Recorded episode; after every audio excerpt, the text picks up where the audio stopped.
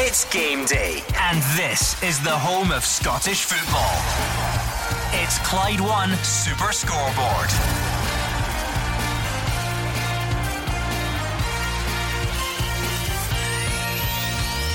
Good afternoon and welcome to Clyde One Super Scoreboard as Premiership restrictions lift and everyone returns to action. Rangers are looking to get back to winning ways when they host Kilmarnock before Celtic head to Tannadice later.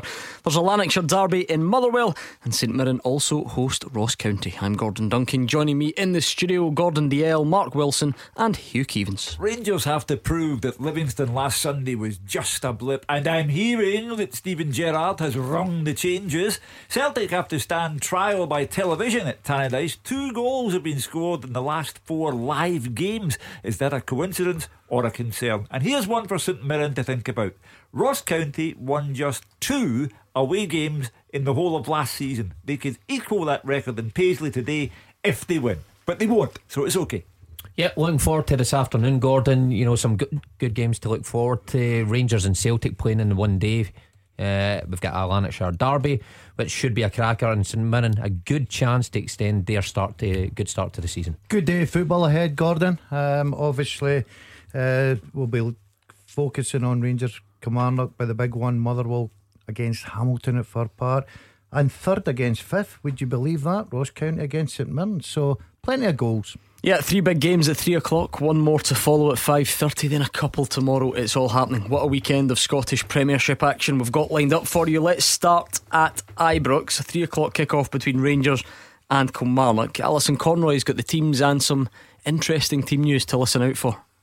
Yeah, yeah, absolutely. There is, Gordon. Ryan Kent's been taking all the headlines this week, but there is no place in the starting 11 this afternoon for Alfredo Morelos. He doesn't start and he isn't on the bench. Allan McGregor is, of course, fit again, but he has to start on the bench with Jon McLaughlin keeping his place in goal. Both Kemar Roofe and Cedric Itten start for Rangers this afternoon as well. For Kilmarnock, no Ross Millen in the team after his red card last weekend, and Eamon Brophy is the man who'll start up front for them today. So the teams will be, first of all, for Rangers, it will be Jon McLaughlin in goal, a back four of James Tavernier, Filip Hilan- uh, James Tavernier, Connor Goldson, Filip Helander, and Borna Barisic.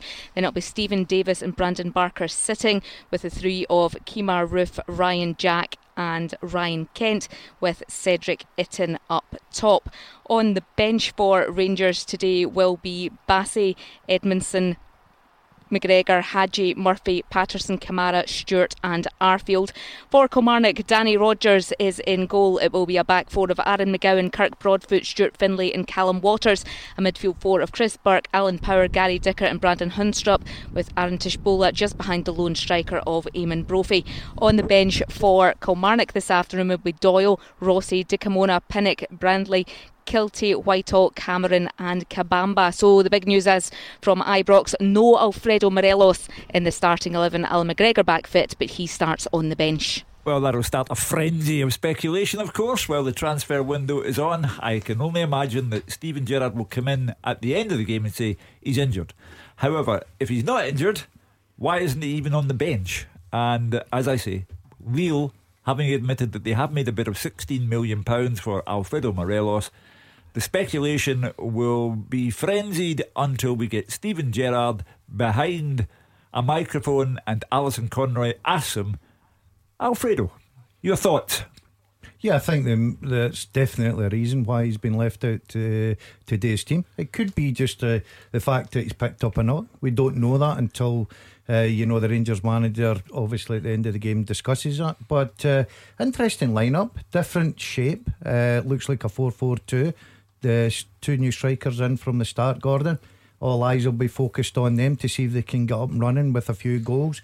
And obviously, Hagi, whose form hasn't been great, is on the bench. I think for all Morelos has done for Rangers, and he's done exceptional. He's goal scoring return. I think Rangers fans hearing that team will be excited at the prospect of, of switching on and seeing two new strikers, a new partnership, and two out and out wingers who bring pace uh, and creativity to the team, and your two sitting players can actually get forward as well, Davis and Jack. I think that's an exciting lineup for Rangers fans going forward. It's a change to Steven Gerrard's preferred system, But I think a lot of Rangers fans have been crying out for that. Was that the intention all along? Bring in Cedric Itten and Kemar Roofe and sell Alfredo Morelos?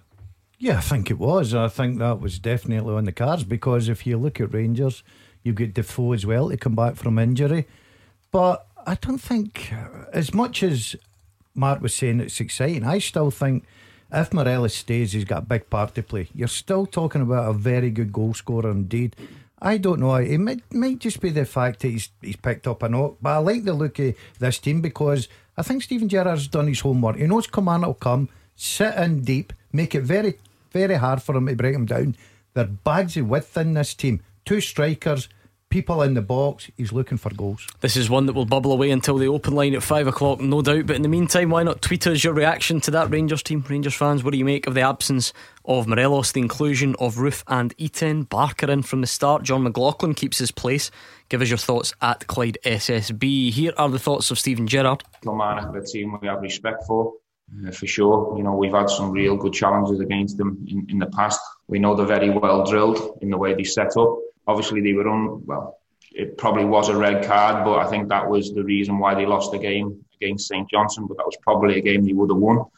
And then they obviously take points off Celtic. So if you analyse it properly, they've probably had a stronger start than actually the points total suggests. So we know it's going to be a tough game. We, we know they'll be organised and a tough challenge to break down. But it's been nice to have a full week to really focus on certain things that we weren't too pleased with at Livingston and, and hopefully we can put them things right Kirk Broadfoot lines up for Kilmarnock today, going back to his old haunting grounds. Um, but he thinks no crowd will benefit the home side. It's always the same when you go to Ibrox. It's going to be a difficult game. They're a very good side. On their day, they could take four or five off anyone. Um, yeah, we'll go there and we'll try and make it difficult. I think everyone knows that. Um, whether it works or not, hopefully it does for our point of view. But if we can frustrate them, I think having no crowd there will actually help Rangers, to be honest.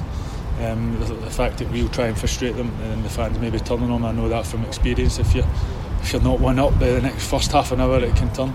Yeah, the, the demanding crowd. It's just, it's the same for both. Old Firm. That, that's where you you need to just have a set of balls, to be honest, and take the ball and keep taking it and make mistakes because. As the ones that take the ball the most that make the most mistakes, so you've just got to keep taking it and, and having that willpower to keep doing it and, and pushing on, and eventually when I was at Rangers, we, we eventually broke teams down and, and, got the three points. The headlines are about Alfredo Morelos scoring. I don't think there's any doubt about that. But throughout the Rangers team, there are quite a few talking points there. Brandon Barker splits opinion. I think we can leave it at that at the moment. Um, and Allan McGregor fit and available, but Jon McLaughlin keeps his place in goal. Yeah, that's a big one. Um, I think he deserves to keep his place. He yeah. looks very comfortable there. I think it sends out a message as well, Gordon, to say doesn't matter who you are. Because McGregor, let's be honest, I think that if we had a vote, we'd all be saying he's the best goalkeeper, number one. But it sends out a message competition for places. The fact he's brought Barker in, Kent, changed his system, tells me that he's going to try and play with a lot of width, two strikers up top get get wide, get the balls into the box to start to create chances because Kilmarnock will try and force Rangers in the pitch where there's a lot of bodies and make it difficult. On this system, you'll have partnerships. Barisic and probably Ken or Barker down the left hand side, Tavernier and one other, whether it's Kent Barker down the right. So I think it's a good attacking mm. lineup, but Kilmarnock will make it hard. No sentiment, no favouritism. No sentiment in the case of Allan McGregor, even though he has been magnificent for Rangers. Uh, as Gordon Dalziel said, it shows that Jon McLaughlin has made an instant impression on Steven Gerrard and no favouritism. Ianis Hagi cost Rangers millions of pounds. Bench. If Gordon, uh, if uh, Steven Gerrard thinks that that change needs to be made, then the transfer fee is an irrelevance. Bench. Yeah, Mark Wilson, it will be interesting to see though, because although we think of Roofe and Itten as strikers, and we assume that they, you know, both play up front together, um, Kemar Roofe can definitely play off a side and, and could play off the front. So it'll be fascinating yeah. to see how Rangers go about it. Yeah, I, I mean, he's got the personnel that he could change systems. We're just putting that down, you know, because it, it does look like a 4 4 2. We, we were, or we do think that these two were brought to be out and out strikers, goal getters, an almost replacement if Morelos was moving on. So I would think two of them would start up. I, I, again, I think Rangers fans would be excited at the prospect of a change of system for a, you know a lot of Steven Gerrard's reign, and he's had you know success at, at, certain levels and in Europe with the same system and against Celtic time to time. But there has been times that the Rangers fans have been crying out for a change, two up front when things aren't going well. I think today with Kilmarnock and how we're expecting them to play, it's there for Rangers to go and break them down. They're going to need width and they're going to need guys in the box like Daz says, and then Itten and Roofe and Barker and Kent, they've certainly got that. So, big team news coming out of Ibrox Rangers against Kilmarnock, 45 minutes away. No Alfredo Morelos in the squad at all, but Roofe and Itten both play. Jon McLaughlin keeps his place in goal. Let's go around the rest of the grounds and get a flavour of what's happening. Fir Park, the venue, the big one in Lanarkshire. Hamilton, the visitors. Roger Hannah is watching that one. Yes, Gordon, the sun is shining in Fir Park. I've just been down to see the big photograph of Gordon Dalziel on his season ticket here in the, the season ticket seat here in the deserted stadium. Lanarkshire Derby Day, as you say, and as ever, the stakes are high as the rivals chase the local bragging rights out here. Hamilton, eh, they've won here in each of the last three seasons. David Moyo scored the winner on their last visit here last December, but they're bottom of the Premiership at the start of this season. Three straight defeats for Brian Rice's side, and only one goal scored. That one from Scott Martin in the opening when the opening weekend at Celtic Park. Motherwell, rather surprisingly, they're only two points in two places better off than Accies, having played a game more. They too are still searching for a first win of the season in a week when they'll kick off their Europa League campaign here at home to Glentoran on Thursday night. They're still missing Donnelly, Dunn, Fox, Carroll, and McGinley, but they're unchanged from the side that looked to be improving with that nil-nil draw at Hibernian last Saturday night. It's 4-3-3. Trevor Carson in goal. Stephen O'Donnell will make his home debut for Motherwell, and, and a back four with Declan Gallagher, the captain, Bevis Mugabi and Ricky Lamie. Then Mark O'Hara, Alan Campbell, and David Turnbull in midfield. And a front three of Sherwin Seedorf, Jordan White, and Callum Lang. And the bench, it's Morrison, Grimshaw, Hastie, Hylton, Long, Maguire, Polworth, Robinson, and Watt. As for Accies, well, a couple of changes for them. They're still without uh, some of the, you know their own injured players, the likes of Brian Easton still missing. Will Collar, Ronan Hughes, who was injured in the first weekend. And the homegrown talent, Lewis Smith and Andy Winter, they've dropped to the bench after that 1 0 home defeat to St Mirren seven days ago. That means a recall for Marios Ogkmpoe up top alongside last season's match winner Moyo and a first Aki start for winger Justin Johnson. So it's a 4 4 2. It's Ryan Fulton in goal across the back, Lee Hodson, Hakeem Odoffin, Shaun Want, and Scott McMann. Midfield four Justin Johnson, Scott Martin, Ross Callachan, and David Templeton. And up front, as I say, David Moyo and Marios Ogkmpoe. On the bench, Gourley, Hamilton, Lewis Smith, Trafford, Fjortoft, Mimno, Winter, Owolabi, and Callum Smith. And the referee here at Fir Park for the derby is Alan Muir. Uh, let's hear from both managers then. Stephen Robinson first up. There's only three points available in it, but it's you know it's a it's a big game for us. It's a game we want to win. As you say, it, it gets our season up and running properly, and and confirms the performances I've been putting in. You know, sometimes performances come before results. That that's been our case and it'd be great, especially you know it's sweeter if you win in a derby game, and it's a good eight days. That's what you're in football for. Um, you know, derby game.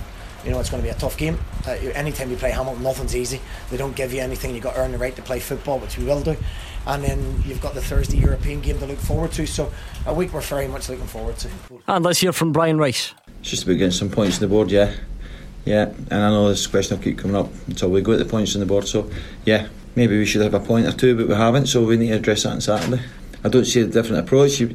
It feels different because it's a derby, but I don't really see it. I think you just feel it yourself because you know it's a derby and people bring it up, uh, and the local people uh, talk about it a bit more. So, no, that's one we're really looking forward to. Just the same as I say every Saturday, go and get the three points if we possibly can. Get everything you've got. Don't leave anything on the pitch. You know, it's just the same as every Saturday. Uh, and Roger Hannah, at this time of the year, speculation flying around. We'll get to it a bit later on with regards Ryan Kent and Alfredo Morelos and Tom Rogic. But I wonder if people tuning into the Lanarkshire Derby will be wondering what the future holds for David Turnbull. Yeah, ordinarily um, the transfer window would only have another nine days to go, Gordon. But of course, in this most bizarre of years, it's open until the 5th of October, and that might not be a good thing for Stephen Robinson. He spoke yesterday about the improvement, the return to form of David Turnbull, uh, and that is inevitably going to attract interest from Celtic and from others. Gavin Strachan was there at Easter Road last week. Celtic keeping a keen eye on David Turnbull and at a time when it looks as if Tom Rogic is heading to Qatar in a £4 million deal, is it beyond the realms of possibility that, that Celtic could return for Turnbull with that money? St Mirren against Ross County in Paisley. Here's Fraser Wishart. Pitch is perfect here, Gordon. A bit of light rain earlier on. I think will help make this a good game and credit to Tommy Docherty, who's the groundsman here, speaking to him earlier. He was here when I was playing, so it's 30 years ago, and the pitch is just looking great. And the two teams, of course, have started really well. Saints on six points, one behind Ross County at this start of the season, and a great opportunity for both to continue that good start and keep the momentum going. Should Accies lose, of course, it'll put more distance between these two and the bottom of the table, even this early in the season. Saints have been really strong at home since Jim Goodwin was appointed in 2019. They actually didn't lose a home game in 2020 pre lockdown, and of course, beating Livingston 1 0 in the opening day just kept that run going. And as Hugh was talking about earlier on, Ross County not great on the road last season, so really for me, Saints are the favourites. They're strong at the back, experienced in midfield. I think fans were saying we need one or two more players in an attacking area, and they have signed Kristian Dennis from the lower leagues in England. He starts on the bench because Obika and Morias were excellent last week against Accies. But Ross County, unbeaten start to the season, came to a halt against United last week after a late goal, tipped by many for the drop. When you look at their squad, they've got a consistent team lineup and actually a decent squad of players with Billy Mackay and I think ex Saint Ross Stewart probably the biggest threat today for the St Mirren back four. I expect a tight match here today. Two pretty evenly matched teams. For St Mirren, as I said, Kristian Dennis new signings on the bench and one change from the team last week. Conor McCarthy returns after injury in the centre backs and Sam Foley moves forward to midfield with Cammy McPherson dropping to the bench. Jak Alnwick in goals, Marcus Fraser, Conor McCarthy, Joe Shaughnessy and Richard Tait at the back in midfield. Kyle McAllister, Nathan Sheron, Sam Foley and Jimmy McGrath with John Obika and Junior Morias as the strikers. They've kept with the nine subs taking advantage of that with two sub goalies, Dean Lyness and Peter Urminsky. The rest of the subs are Ethan Erhahon, Cammy McPherson, Jay Henderson, Sam Jimison, Josh Jack and Kristian Dennis. Ross County are unchanged. Only Blair Spittle comes in for Lee Erwin on the bench only changed to the 18. Ross Laidlaw's in goals. Connor Randall, Coll Donaldson, Alex Iacovitti and Jamie Reid at the back. Two sitting in midfield, Ross Draper and Iain Vigurs. Michael Gardyne, Harry Paton and Ross Stewart make up the three behind the lone striker Billy Mackay. Ross Doohan, Carl Tremarco, Ollie Shaw, Blair Spittle, Josh Mullin, Keith Watson, Stephen Kelly and Regan Charles Cook are the substitutes. The referee today, a new one for me in Paisley, Mike Roncone. Let's get the thoughts of Jim Goodwin ahead of kick-off. If we have got ambitions of um, you know trying to force our way up the table and trying to uh, be competing to get into that top half come the time of the split, then I, I think it is fair to say, and, and I don't think it's disrespectful to say that those are the kind of games that we need to be looking to take maximum points in. You know, uh, the first two wins coming against Livingston and Hamilton have been excellent. We've now got another couple of games coming up in Ross County and uh, St Johnstone back to back. And as much as we're looking at those games as winnable, I'm certain that those teams will be looking at playing us as winnable as well. If we don't go into them thinking that we're uh, going to have an easy way, that's not for uh, you know we definitely don't think that, but we do believe that if we you know get things right on the day, then we give ourselves a really good chance. That was Jim Goodwin up against Stuart Kettlewell this afternoon. I actually think that they had that about them last season. Jim came in late last season um, in terms of the uh, the summer um, during the kind of close season, so he was a wee bit later in terms of his preparation and his recruitment. Um, but you could see them sort of evolving into that tough nut to crack last season. You could see that they were very, very hard to play against, very hard to break down. He has having experience I played against his Alloa sides. They were always they were always a tough nut to crack, and I see it being exactly the same this weekend. Um, so I wouldn't say that they've necessarily uh, changed much from what they were sort of second part of last season. Effectively, I think he's just carried on the work that he's done there. Few fresh faces, but uh, again, the principles very, very, very similar. So that's you up to speed with the team news in the three o'clock games. The big piece of team news is there's no Alfredo Morelos anywhere for Rangers this afternoon. Alison Conroy, any more about his whereabouts at the moment? Well, I'm told he's not injured, and I'm told he isn't away. So I think all is not necessarily well in the dressing room. I think there might have been a little disagreement, shall we say. So no injury for Alfredo Morelos. That is not what is keeping him out of the team this afternoon, and he is still a Rangers player as well. Well, all will be supposition until Steven Gerrard sits in front of the press at five o'clock tonight. Very interesting he's not injured. Very interesting he's not on the bench. Uh, the remainder will have to be revealed by Steven Gerrard. But as I say, when Morelos is involved, a frenzy of speculation is never far behind. We'll talk Alfredo Morelos, Ryan Kent, Tom Rogic, all the other transfer news of the day. We'll get all the guys involved and we'll do it next. Action as it happens. And your reaction from five on the open line. This is Clyde One Super Scoreboard. Building up to three o'clock kickoffs, huge games in the Premiership this afternoon. Rangers, Kilmarnock, Motherwell, Hamilton, and St Mirren, Ross County. That's your three o'clock offering. At half past five, we'll serve up Dundee United against Celtic which leaves room for a couple of fixtures tomorrow. Gordon Dalziel, Mark Wilson, and Hugh Keevins are in the studio. The top team are around the grounds, and as always at this time on a Saturday, we get all the guys involved and we look back on the week's biggest talking points. Um, Roger Hannah. I was thinking this week you're looking at Ryan Kent and Tom Rogic. Will they stay? Will they go? Who would be replacements? Um, I, I wonder what part Alfredo Morelos plays in this equation, given what you've heard for the last 25 minutes or so. Um, it's a strange one, Morelos. I think the assumption was when Cedric Itten and Kemar Roofe came in on the same day that that money was being spent, and, and the firm knowledge that money was coming in for Alfredo Morelos from Lille. That hasn't happened yet. Of course, we've got until October the 5th for transfers to, to take place, so there's maybe no rush in that. But suddenly, in the last 48, 72 hours, Leeds United's interest in Ryan Kent has crystallised. Um, a £10 million bid has been knocked back. And if you listen to what Steven Gerrard said yesterday, I think he anticipates Leeds United coming back with a bigger bid. Um, uh, how high does the bid go before Rangers have to seriously consider it rather than summarily dismissing it? Um, we don't know. Um, I would think Kent, given the way he started the season, the winning at Pittodrie, some decent performances, I would think he would be crucial to Rangers' championship hopes. Um, if Morelos goes, Itten's still there, Roofe's still there, Defoe's still there. If Kent goes, it leaves a very big hole in Rangers' plans because I think we would all agree Brandon Barker, for all that he's starting today, and Jordan Jones and Greg Stewart, they don't quite offer the same as Ryan Kent does. So if Leeds come back, Rangers are going to have a very, very big decision to make. Yeah, it was interesting, Hugh. We had Steven Gerrard's thoughts on yesterday's show uh, and reading him again in the newspapers this morning.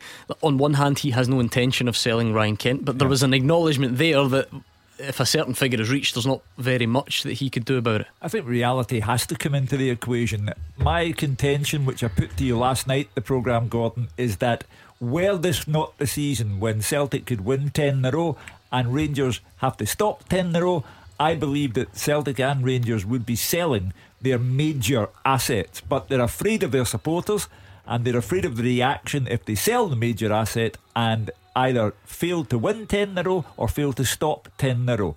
Ordinarily, the kind of player that Edouard is, and we saw him score an amazing goal against Reykjavik midweek. If £30 million was offered to Celtic, ordinarily Peter Lawwell would drive him to the airport. But Peter Lawwell has to bear in mind the reaction of the Celtic fans. I read in Rogers' newspaper this morning, his columnist Kris Boyd say that if Rangers sell Ryan Kent, they are selling the stopping of 10 in a row down the river. That's how highly he rates him.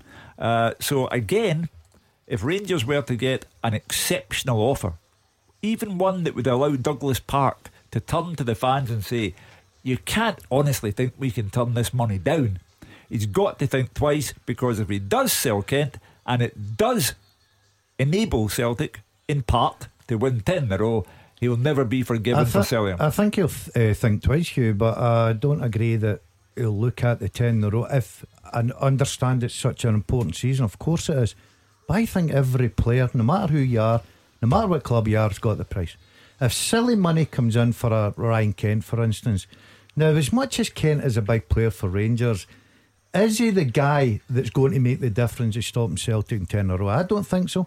I think he's a big player. He'll be a big player this season for him. I think he's get he's you know he's got another season under his belt. He's form dipped last year.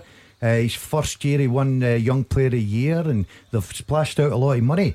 But I think if a big and you're talking about Leeds in the top league in England now with bags and piles of money, if a big offer comes in, I don't think Rangers can turn round and say, "Well, we need to reject that because we're looking at. I think they can though. I think they Do can. you I think think it defeats the purpose we Kent of uh, what Rangers are trying to do if they sell him just now. Getting uh, when Steven Gerrard came in and the board have gave Steven Gerrard all all that he's probably asked for, and he's he's went out. He's he's picked Ryan Kent. They've backed him with a seven million pound transfer to try and stop Celtic getting nine and ten. Now nine's went, now it's ten. You can't then just go and sell him for 10 million, 11, 12 Not just million. talking about that, Mark. I'm, But- what I'm saying is, I I totally agree they can't sell him for that Yeah. because there'll probably be clauses with Liverpool. The player will probably be in a percentage. We know how it works behind the scenes. I'm talking about if a Leeds United come in with a ridiculous offer. I'm saying ridiculous here. Are you telling me that Rangers can't sell it? Of course Well, they'll let me, sell let- him. let me put it to you this way, and this has got nothing to do with football really. The country has been plunged into economic crisis because of COVID 19. Ordinarily, Celtic and Rangers having the kind of saleable assets that they have, ordinarily they would say, right, that compensates for all the money we've lost. COVID 19, paying big, big wages to our players, no money coming in, paying thousands of pounds per week for COVID 19 tests, no money coming in. Ordinarily, one or two would be down the road or overseas or wherever. But everything is about 10 in a row for the next 10 months. You still have to get value, Hugh. I mean, you mentioned you, for, for some reason you threw Odsonne Edouard into the mix. How could Celtic sell him when no one's bid for him? No, but he- he- everyone knows that Odsonne Edouard will at some point attract a major offer. Everyone knows his quality. And uh, it would be naive to think there'll never be a bid for Odsonne Edouard because there will. And Celtic will be confronted by a dramatic choice. My argument's simple, Hugh. Um, of course, the, the, the money they're talking about the now for Kent makes no sense whatsoever. Whether you think he's worth 10 million or not makes no sense. You've invested 7 million. As I touched on, there'll be add ons to, say, Liverpool, the player as well. I'm talking about if a ridiculous offer comes in. You cannot mm. turn round and reject that offer. Yeah, Fraser, I suppose a lot of this will come down to Leeds' appetite for it. And I should make it clear I don't know this for sure, but g- given the way you, you've seen many deals structured, it may well be the case that, that, that there is a cut off point, there's a trigger point in Ryan Kent's contract that if Leeds hit that, then you know the, the move happens. I'll repeat it. I don't know that, but that, that wouldn't be uncommon, would it?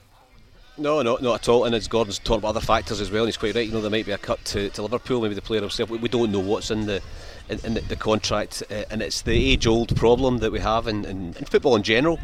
Other than the very highest level, and even then, sometimes it's a problem where it's between Murray Park and the boardroom at Ibrox. And Murray Park, Steven Gerrard, Gary McAllister, we're keeping Morelos, we're keeping Kent because they have a better chance of winning the league with those two players in the team playing well. There's no doubt about that.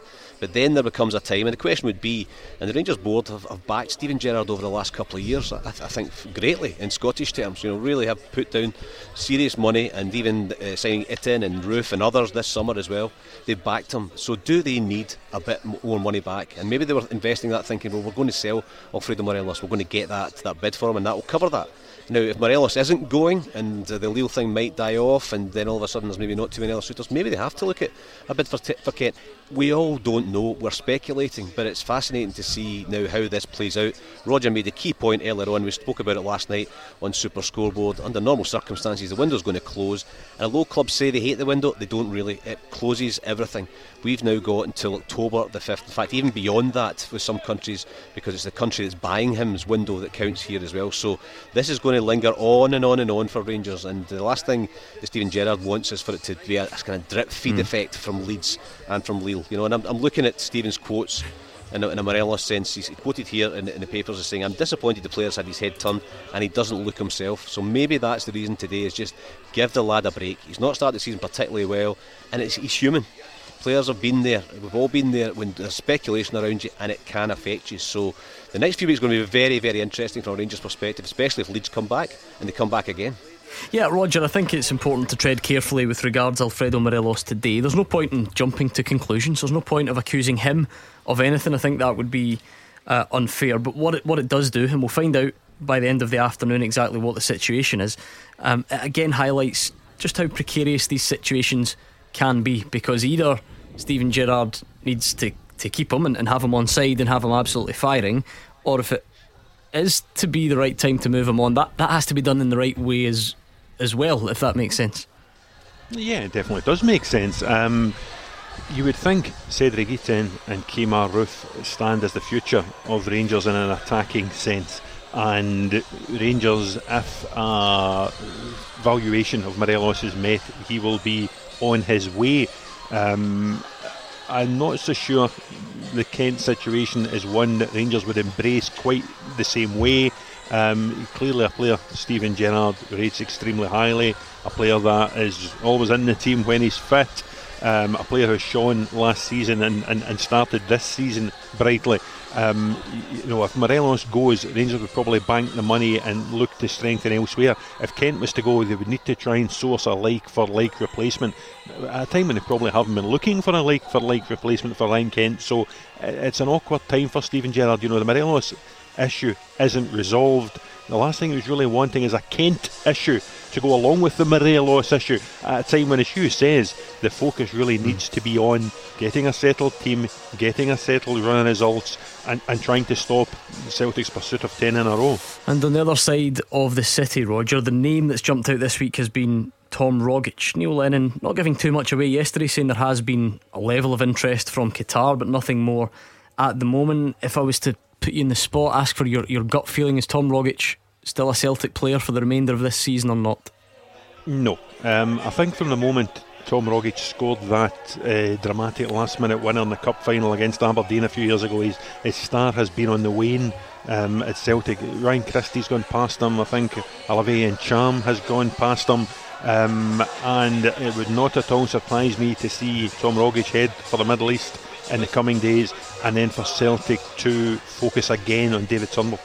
I think the Celtic fans are entitled to look at what's coming down the line for Celtic. They have the potential of reaching the Champions League group stages. They have the potential for banking millions of pounds on the sale of Moussa Dembele at Lyon, and Lyon have said that they are ready to sell him now. Uh, Celtic get 10% of whatever the transfer fee is, and they also have the potential to sell Rogic to Qatar for £4 million. I may be a simple man, but after 14 medals for Celtic and after giving wonderful service to Celtic. I think the time has come for the parting of the ways, and if you put Rogic out the exit door, take the money and bring Turnbull in the entrance. Yeah, uh, uh, that sounds like good business. And I think Tom Rogic will, will always have a, a place in the, the, Celtic supporters' hearts for what he did in that the final moments of that game, and then what he did in you know Rangers games where he quite often popped up with sp- spectacular goals. But I have to agree with Roger that I think the times came where Neil Lennon's side is is evolving away from from carrying anyone when they're out of possession. Again, I watched them the other night, and when they lost the ball, they press that high and quickly, and their tempo's that eh, you know that quick that I think Tom Rogic would now struggle to to keep that up. On the ball, no problem whatsoever. I think he's an outstanding player, but I just don't think he fits Neil Lennon's mould in terms of pressing, getting the ball back. And that's where I think a David Turnbull coming in for maybe three million um, from the money from Tom Rogic wouldn't be a bad bit of business. But I think he's been an outstanding servant for Celtic. So many big moments in his career, but his fitness and keeping fit has been his problem, and that's that's what made his his form dip. Also, surely as the founding member of a Tom Rogic fan club, you'd be pretty disappointed, though, Gordon, and you'd try and block the move at all costs. You yeah. you've sung his praises many times over the years. Yeah, he was my favourite player at one time. Gone. Um, I just I, have got to say when he was in form, I loved watching him. I, I he could turn a really boring game and just you know, and a bit of magic. He was he's a tall lad and his feet are so quick. He would just get by and he would curl one into the, the stanchion. I just thought he was magnificent for Celtic. But uh, it's very hard to disagree with Hugh and Mark there, and Roger, obviously. Uh, I hate to see him go because I like to see all the best players, but I think it makes sense for Celtic going forward. And young Turnbull would break my heart leaving Motherwell, but I think he'd be a brilliant fit for Celtic. Okay, I think we'll park that one there. Roger Hannah, Fraser Wishart around the grounds. Alison Conroy is at Ibrox. Dundee United Celtics not until half past five. So we will go back around the grounds next. The team with the biggest support in Glasgow and the West. This is Clyde One Super Scoreboard. Hugh Keevins, Mark Wilson, and Gordon Dalziel in the studio. The top team all around the three grounds that kick off at three o'clock. Ibrox for Rangers against Kilmarnock, Fir Park, Motherwell, Hamilton, and in Paisley, St Mirren up against Ross County. Don't forget, Dundee United Celtic is at half past five. So we will build up to kick off in that one at five o'clock. The open line's here, and that's when you can have your say. Let's go back to Ibrox. Alison always feels a bit strange. Usually, this would be around the time we'd say, "Is it filling up nicely?" Um, no such um, questions for you today. Anything else happening of note? Any further word on Alfredo Morelos? No, nothing. No word. Of, he of course hasn't been spotted about Ibrox either, so we don't even know if he's here today at the moment. Um, the teams are both out warming up as you would expect, pretty quiet. I have to say, though, I'm slightly concerned that it might rain because we have to sit down the bottom of the stand at the moment at Ibrox, and there's been a couple of wee showers, so we could be a bit, bit soaking by the end of this game if the rain does come as well. So let's hope that doesn't happen. Poor souls, you'll be in no sympathy. You're very lucky to be inside the grounds. Thousands would love to be there, getting soaked. Well, Hugh I mean, Keevins. I mean, you and I are in here with a shower as well. So Not bad. Very yeah. good. Um, a lot of focus on the Rangers team, obviously. What type of challenge would you expect from Kilmarnock? Um, interesting that Nicky Kabamba is on the bench today, having caused Celtic so many difficulties. Uh, well, the one thing about Killie when they've went here in previous seasons in Celtic Park and things like that, they've made it very, very tough uh, for Rangers in the past and know how to play there. Um, the only the only thing is with Rangers looking at their attacking uh, lineup that they've got, and Killie, you know, couldn't say that they've been watertight this year. You know, very, you know, in, in previous seasons they've depended on their back line to Two big teams. mistakes last weekend as Yeah. well. So you look, there is mistakes, there is gaps in their defence that we've not seen in previous seasons. That's why you, you would say with Rangers, with the four attacking players they've, they've got, there's going to be plenty of chances. It might be a, a long afternoon for Killie. Um, you know, going against what they've done in previous seasons. Yeah, it has to be a long afternoon for them, Mark, because Rangers have a very simple ground rule that they must follow today.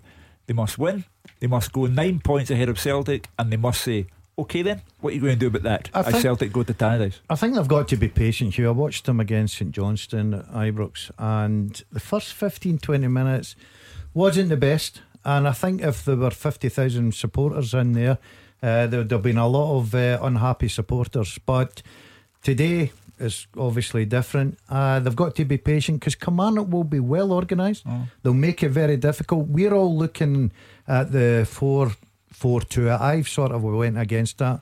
I think it could be the traditional 4 2 3 1. I think Roofe could play off a side. Kent will play in that number 10 hole.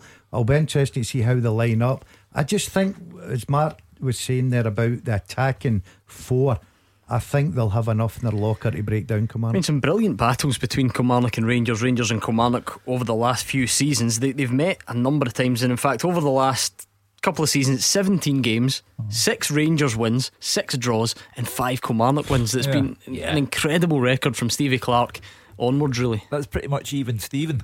Um, the concern I have for Kilmarnock uh, in the Celtic game, rush of blood, give Celtic a free kick, Celtic score. In the game against St Johnstone, rush of blood, down to 10 men when they're a goal up. In the same game against St Johnstone, rush of blood, Stuart Findlay passed back to a goalkeeper who was never going to get the ball, and Michael O'Halloran scores the winner, and there go three points. Um, so when it was Stevie Clarke, not so many incidents of rush of blood there. Uh, I, I think that today it's about stopping Rangers rather than creating much for themselves. Let's go to Motherwell against Hamilton. Roger Hannah. Um, I'm not sure if you can use the word pressure early in the season, um, but I I just wonder how keen, how desperate those associated with Motherwell would be for that first victory. Um, Hamilton Accies at home goes down as winnable for a team that everyone tipped to finish third, fourth, or fifth. Um, of course, they didn't manage to beat Livingston at home, and they didn't manage to beat Dundee United at home. They've gone to Ross County, so you know th- these on paper would have been classed as winnable fixtures for Motherwell, and th- they've not managed any yet. Yeah, when the fixtures were announced, it looked a decent start to the season for Motherwell. You know, they were hoping to build on that third place finish last season, Gordon, and it hasn't really transpired that way at all. As you say, eh, listen, the performance was much, much improved at Easter Road last Saturday night, but they still didn't score a goal, still only emerged with a point, only got two points from those first four games, and it's not at all what Stephen Robinson would have been looking for. Um, he's not had his feelings at all. Some would say he's maybe gone over the top a little bit in his criticism of his players so far this season. But they really could do with a win today. It would get them up and running, get them away from the lower echelon of this Premiership table, and it would also lift morale ahead of the Glentoran game here on Thursday night because you think home to Glentoran, you know, surely Motherwell will win the game and get to the second qualifying round. But I'm sure Kilmarnock thought the same about uh, Connah's Quay Nomads 12 or 13 months ago. Uh, and, and, from Hamilton Accies perspective, Roger, again, no points yet. Once more, many people's tip to go down. Uh, but they've won two of the last three visits to Fir Park. Um, Brian Rice very impressed with Johnson coming on last week. He starts. David Templeton on the other side. We know what he's capable of. Marios Ogkmpoe back into the, the starting 11, who on his day can cause defences problems. So they'll fancy their chances, will they not? Well, it certainly looks as if they're coming to have a go. Um, I know Fraser Wishart was impressed with Johnson when he came off the bench uh, at home to St Mirren last week.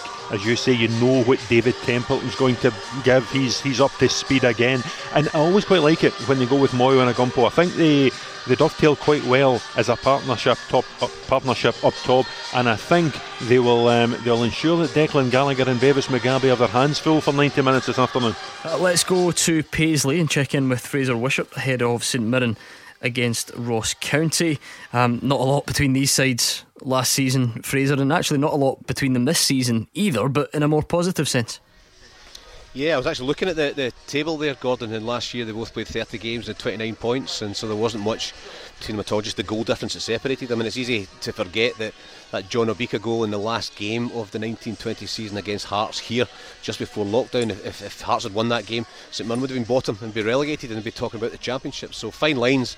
Uh, as you're saying, between all the teams at the bottom of the table, and I think particularly with, with those two, and, and I think I think I tipped Ross County to be 12th, but they started really well this season with uh, three wins and a draw before that defeat against Dundee United. And it's just when you sometimes look at the programme and you look at their squad, they've actually got a, quite an experienced squad and a lot of players who we know who are not playing, maybe on the bench, who, who are strong first team players. So they'll come here, I think, fairly confident, and I think they'll find themselves against a St Mirren team who, who are, we talked about it earlier, very strong at home. Ross County not so good away from home, so you'd expect St Mirren to be, to be on top. But I, I just don't think there's going to be much difference here. I think County, the way they play, Ross Stewart going to play, I think, a bit wider with Gardyne as well. There's a bit of pace and a bit of uh, attacking flair in those wide areas to hit someone on the counter attack. So, Saints, for me, favourites. I think they'll dominate the game, but they just got to be very careful they don't get hit in the counter attack. Yeah, I mean, that solidity for St Mirren, particularly at home, you could see it last season. Fraser, I think only Celtic, Rangers, and Livingston conceded fewer goals at home than St Mirren. Um, and if anything, personnel wise, people would perhaps think the defence has got better this season. So you can see why um, Stuart Kettlewell talking about how St Mirren can be tough to break down, tough to beat. Oh, definitely. But I think they were the lowest scorers St Mirren as well. Yeah. 24 goals last season as well. So that clearly was the problem that they had uh, last year. John Obika scored a lot of goals. I watched him get a tap in last week again, and he, he looks good. Junior Morias was was excellent last week, but he missed about five or six really good chances. A couple he really should have scored. He hit the post in the game against Livingston here at the start of the season when he should have scored from 12 yards. And he's a great team player because his pace and his energy. Um, he makes good runs. He's a clever player, but his finishing maybe sometimes lets him down. And I think that's the area where St Mirren have been looking to, to, to sort of get bring in another option, and that's where I think Kristian Dennis is the player they're looking to. I don't know what he's like as a player. I might see him at some point today from the bench, but he's the type of player maybe that's missing somebody that can maybe score them. Even for St Mirren, I think we could get 12. If they get somebody else that can get themselves 10 or 12 goals, it's a huge difference at this level. It can be the difference between being right at the bottom of the table and perhaps being in top six. So it'll be interesting to see how St Mirren play. They played attacking way last year, last week with McAllister as well, and Jimmy McGrath, and they've got Sam Foley back in the midfield, so they've got plenty of attacking options, but they just don't score enough goals. But they're doing fine. They're doing okay this, this season so far. Yeah, Vaclav Hladky left uh, Fraser big gloves to fill. Incidentally, he signed for Salford City. Quite annoying that we can lose one of our better players from the league to Salford, but that's a moan for another day. Um, Jak Alnwick's come in though and um, has hit the ground running he was really good last week. Simon were, were brilliant in the first half and could have been three up uh, easily, but then the second half they just lost their way. And you've got to give credit to Hamilton Accies for coming into the game. But some of his saves, I think, last week were just were just fantastic. Interestingly, talking to Jim Goodwin after the game, just at the side of the pitch, and he, was he was talking about the way he, he, passes the ball. He was good on the ball. You know, he can, he's a good passer, and that was why Mark Warburton sort of brought him into to Rangers. And it's always interesting now these goalies. It's so important that they are good at that. But Alnwick was he was outstanding last week, and I think another lad who came up to Rangers. He's gone on loan to Scunthorpe. He's gone on loan here and there. Sometimes a player like that just needs to be a first choice goalie somewhere. Just needs to get a settled environment, and someone can provide that for him. The pre-match talking is done. The team lines are in, and kick-off is next. After the action, it's your reaction. 0141 951 1025. Clyde One Super Scoreboards Open Line. Hugh Keevins, Mark Wilson, and Gordon Dalziel are here, and they want to hear from you. What's on your mind after a busy day of Premiership action? Rangers fans, how pleased were you with the 2 0 victory against Kilmarnock? Kemar Roofe getting his first goal. Maybe there was room for improvement as well. That's fine. Uh, you can tell us all about that. Motherwell fans, where on earth is it going wrong at the start of this season? A defeat at home to Hamilton Accies possibly bottom of the table by the end of the weekend. Get in touch. And St Mirren fans, it sounds like there was a controversial sending off in Paisley. So tell us what you think. Celtic's trip to Tannadice, that kicks off in about 30 minutes' time. In fact, let's go back there before we take any calls. I think we can get a full roundup of the teams with Andrew. Yeah, well, it's uh, gearing up for the Mark Wilson derby here, as absolutely nobody calls it at Tannadice. Uh, for Dundee United, two wins, a draw, and a loss for the home side in the league so far this season, which is a good start for a newly promoted side. They'll certainly have ambitions bigger than just staying up, you'd think, but this is their first test against one of the big two sides since they returned to the Premiership. So it'll be interesting to see how Micky Mellon approaches this one. He did talk about attacking Celtic during the week, the opposite, of course, of how Kilmarnock found uh, success against Celtic a couple of weeks ago, and that was, of course, Celtic's last league game. They managed to get rid of some early season rust with that rout against Reykjavik midweek. They've been starved of league action, really, though, haven't they? And they'll be raring to go today, you'd think, uh, to get out the traps. Nine points they are now behind Rangers, but they do have three games in hand to try and catch up on Steven Gerrard's side. Neil Lennon still really keen to add to his squad, but he's done some tinkering again today as he did on Tuesday night. Going to the team news, first of all for Dundee United, out go Freeman, Sporle, and a Perry. In come Neilson, Robson, and Clark. A 4 5 1 for them today. Benjamin Siegrist in goal. A back four of Lewis Neilson, Mark Reynolds, Mark Connolly, and Jamie Robson. The midfield five Joe Chalmers, Peter Pawlett, Callum Butcher, Ian Harkes, and Luke Bolton. Nicky Clark, the lone striker for them today. The substitutes Dennis Sporle, Powers, McMullen, Smith, King, Glass, Freeman, and Appere. As for Celtic, two changes for them. Out go El Hamid and Forrest. In come Frimpong and Olivier Ntcham. So it'll be a 4 2 3 1 for them. Vasilis Barkas in goal. The back four Jeremy Frimpong. Nir Bitton, who continues ahead of Kristoffer Ajer. And then it's Christopher Jullien and Greg Taylor. The holding two Callum McGregor and Scott Brown with Ryan Christie, Olivier Ntcham, and Mohamed Elyounoussi in behind Odsonne Edouard. The substitutes Bain, Ajeti, Klimala, Soro, El Hamid, Forrest. Harper and McInroy. The referee here at Tannadice is Andrew Dallas. Breaking news this afternoon Anthony Stokes, the former Celtic and Hib striker, has joined Livingston on a one year deal. Hugh, it's been an interesting afternoon and we're not done yet. No, it's an interesting signing too by Gary Holt. Uh, obviously, lost. Uh, Lyndon Dykes to QPR, got in some much needed revenue. Anthony Stokes was once a very good player. When Hibs won the Scottish Cup, Anthony Stokes was an outstanding player. Since then, career has gone sharply into decline. We know more about his off field life than we do about where he plays his football. Last working address somewhere in Iran, of all places. Uh, so he's been given yet another chance uh, in the twilight of his career uh, to be in Scotland's top flight and to do a job for his manager. And that's the key to it.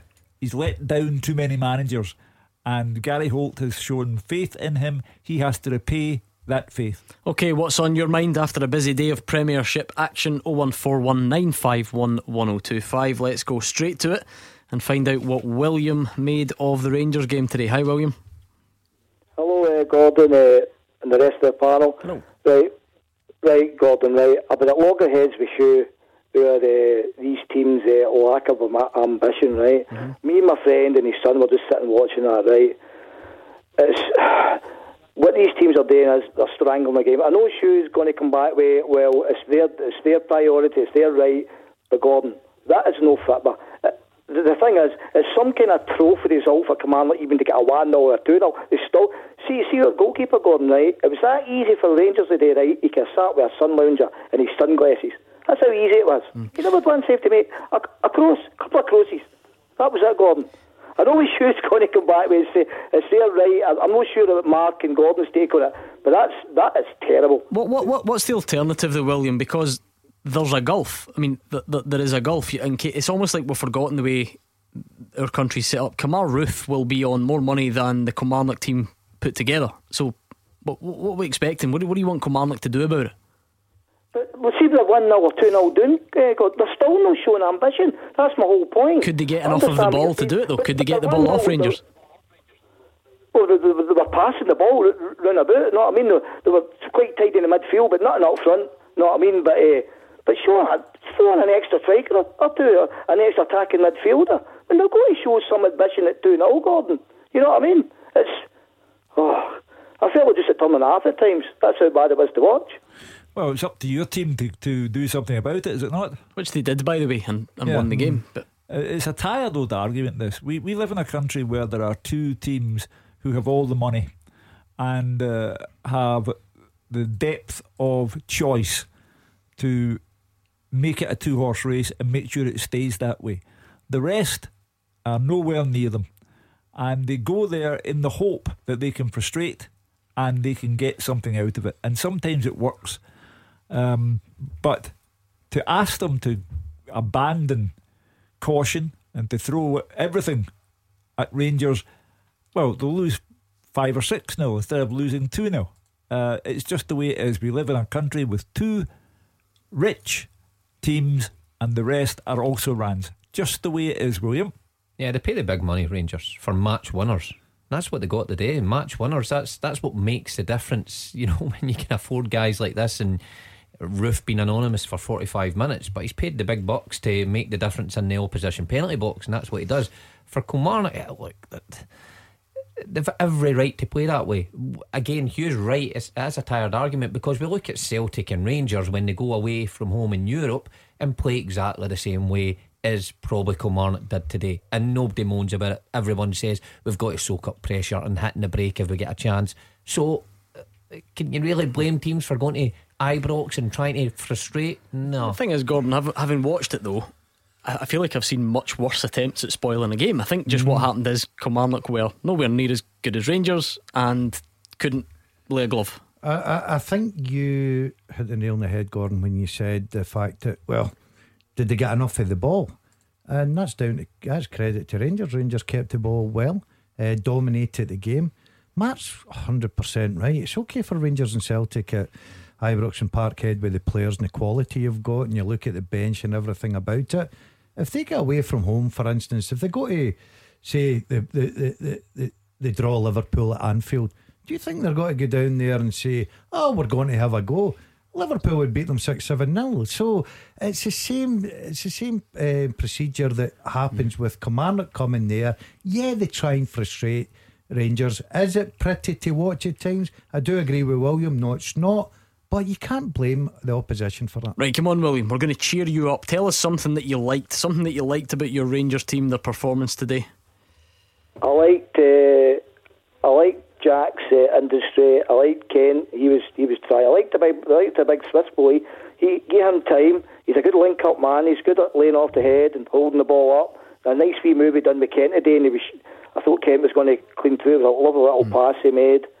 But aye, but they, they, they impressed me. But see, can I come back? See, Mark, I disagree with Mark European football. See, Europa League last year, Rangers and Celtic were the team in possession, home and away. I thought Rangers and Celtic last year were very, very good. They weren't, I didn't see them sitting back much in much of the European games. I have to disagree with Mark on that point. But besides that, the big Swiss boy impressed me. What about uh, Ryan Kent, William? Because it's been quite a week for him. Obviously, a lot of speculation um, about bids from Leeds and all the rest of it. But you know, he, he plays again today and he comes up with the goods. Yeah, he- his goal today was superb. There's no, no panic. That's the way you should score a goal, uh, Gordon, right? But uh, Tavernier lays it off. No panic. Pick your spot. You don't need to blast it. If you just siphon it like that, it'll get in the net more, more times than not, you know? Yeah, I do agree, William. I scored my fair share doing that. Uh, side foot. Is there any way you can just analyse the goal without bringing yourself into it? No, no, absolutely no chance. Um, I thought the, the first touch set him up. Uh, composure was there. I thought the two goals were very good goals. Uh, strikers' goals, I would call them. Uh, the first one's a terrific ball in from Barisic on the left hand side. Roofe just takes the pace off it, side foots it, gives the goalkeeper basically no chance. Kent's goal was the same. He's a guy that's playing with confidence, and you can see that in his game. Um, obviously, the fact of the the transfer speculations not got to him. He's not really, you know, it's not affected him. Um, I just thought Rangers were in total control of that game and uh, it's another three go- uh, three points on the board. And also, what will please the manager is another clean sheet. Kent is the go-to man. You can quite clearly see that the way he started the season. You know, away at Aberdeen, he, he scores a goal, but he's influential in everything in the other few games. But today, in particular, straight through the off where he was drifting in off the line, central positions, tried to create, had a wonderful first touch in the first half and created a chance for himself, then gets the goal you can see why Steven Gerrard, when Kent's fit, plays him mm. every week, and you can see why it's a message to Leeds a hands off because if they've any ambitions of stopping Celtic, they need guys like Ryan Kent playing almost every week. Good man, William. Thank you for getting in touch tonight. Let's move quickly on to Alec, who is a Motherwell fan. Alec, where's it going wrong? Well, I don't know for, for the magic wand could fix it, but it, it's, it's for Gordon Gale. Gordon are Mullin really that bad, or is is it just are they unlucky? No, I mean a team can only be unlucky for so long. And I phoned up last year with this point that uh, Stephen Robinson. Now this isn't a, a, a mark against him. I know he did take us to third last year, but there was a period last year where they chopped and changed the team week after week, and we were going through a bad patch. And this is the same at the start of this year. One week Allan Campbell's in, then he's out. Then the next week, Seedorf is in, then he's out. And it, it, just seems to chop and change the team far too much. I know he might be trying to get his best 11. And another point, Tony Watt, Tony Watt must be gutted that he's to sit there and keep that bench one. Yeah, I don't I, know how he kind of got started. Yeah, I agree, I agree with uh, that. I'm not saying that Tony Watt is the answer, but I just think that he deserves an opportunity to start the game to see what he can bring to Motherwell. I'm not saying they're unlucky. I've never ever said they're unlucky. It's a poor start to the season. Uh, I think the fact that sometimes when you've got what I look at Motherwell now outside, I'm talking about outside Celtic and Rangers, and you know the quality of the squad they've got is good. For the rest of the league, it's good, and he's got a good bench there and good options. I think you're right, Alec. I think he's struggling to find his best sort of a team, the players together that can gel, that can go and get them that first victory. Now, as much as I wouldn't be panicking, it's certainly not the perfect start because they, they play Celtic next week and I don't see them getting anything from that. So I think the manager comes under, he will come under a little bit how, of pressure. How would you get around that though, Mark? Because, for instance, take today, right? Pretty poor, no, no real positive. So see when next week rolls around. Mm-hmm you're going to change that team, aren't you? Because they did so poorly today. Yeah. But then you're up against Celtic, so you probably won't win that. And then they change it again the following week. Uh, you know, h- how difficult is it once you get in that rut? Yeah, well, that's very difficult, of course. But I, I do think eh, they need to try something else. It's only so long you can leave it.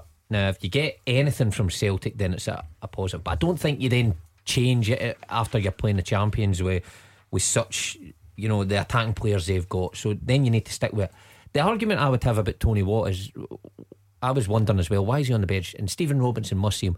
But I don't think it's enough just to say, well, Tony Watt deserves to start because when he's coming on, what what is he contributing? I think there's an argument when he comes on, he has to contribute more, like the other subs that's coming on. To actually but none of them are start. making a difference, yeah. are they? I think before you get to the Celtic game, you should focus on Glentoran. yeah, because forgot yeah, about that one. Um, the the mood around the club and the public perception of where Motherwell are at right now will be strongly influenced by what happens against Glentoran. Well, the positive thing about it is we can't be bottom of the league. Gordon Kilmarnock, obviously, goal difference. We got that wrong, but he's got to start winning games. It's as simple and straightforward. I think that he's. I know that. Unfortunately for a, a Motherwell manager, and like most managers, they lose their best players, right? And they'll probably lose Turnbull, which is going to be a big blow as well. But the board have backed him. They brought in players. But that's what I mean. That, that excuse isn't even there because no. most people would say that yeah, the squad's better than yes, last season. Yes, I agree with that. Now, I'm not saying that Tony Watt's got to be the big difference. Of course, I'm not. But if you're asking me just now, he's got to get a team out there, get his formation that he thinks is best, get his best players into that formation, and say, I'm going to stick with this. I'm going to just keep going with it the now until I have to really change it. But chopping and changing every week to try and find the right formation, the right result, sometimes doesn't work. It's really just the front three. The formation's not really changing, and the, the personnel elsewhere, there's a few injuries and so on. It just seems to be that front three. Alec, how worried are you? Are you confident that this will, will turn around in time? Ah, of course, it's only they're only what. Well, what is it for bottom of the league up to about the top six? It's only about six points or something. I mean, it's not the end of the world, I know, but it's a confidence thing. He, he's played these guys up front in the last four or five games, and it's just my opinion. I don't think anyone could chap those at Halloween with a shovel. You know what I mean? So why not give Tony Watt his chance then? Because these guys have had five games, none of them scored yet. So if it was me, I'd be like, right, Tony, mm. on you go. Let's see if you can do better. Yeah, Hugh, I think Robert, uh, Alex, obviously right in the sense that it's early. It is yeah. still early in the season. The thing that would cause you to, that could cause you to worry, is the nature of the fixtures that they've played. Yeah, like I said earlier, Hamilton Accies at home. Livingston at home, Dundee United at home. No disrespect to those three sides, but if you take one point out of a possible nine from those games on uh-huh. your patch, uh-huh. that does not look good. And then layer upon layer, it could get worse. Glentoran could beat you, and then Celtic, and then all of a sudden people are beginning to toy with the word crisis at Motherwell uh, and wondering what, where it's all gone wrong. So I'm very much afraid that Motherwell will have to get Glentoran out of the way and do the job there. Otherwise, they go to Celtic in a very low state of morale and, you know, Celtic, don't know what happened to Celtic tonight, but they will not be in a position uh, to be even contemplating dropping any points at home this season against anyone. Right, Alec, things can only get better, I think. Thank you for getting in touch. Hopefully, we'll speak to you soon and see if the picture improves. That was Alec in Motherwell. What about Robert in Killearn? Hi, Robert. Hi, yeah, how you doing? Uh, hi, panel. Hello. Well, actually, I'd just like to speak about uh, the bold Alfredo. Mm-hmm. Uh, as you can see, he was missing for today. And my personal view, I think the whole I feel that a deal is imminent. Now, in my opinion, we should probably sold him at Christmas. I think he's been clearly wanting to go and clearly hasn't kicked a ball for us uh, the full, full part of the year.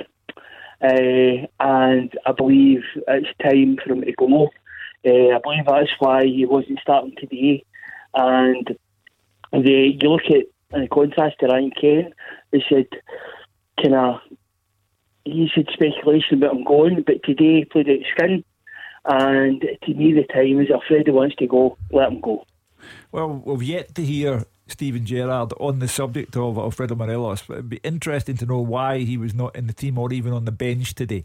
If it's as straightforward as an injury, which oh, which we don't believe it is at this stage, but you're right, no, we would need to get confirmation.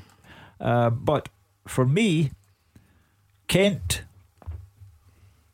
could not be sold right now. I think that would be it would look bad in the eyes of the Rangers fans, and I do appreciate that if Leeds come in with a monumental offer, then you're in trouble because you've got to be realistic when it comes to economics. But Morelos could be sold, and for very good money.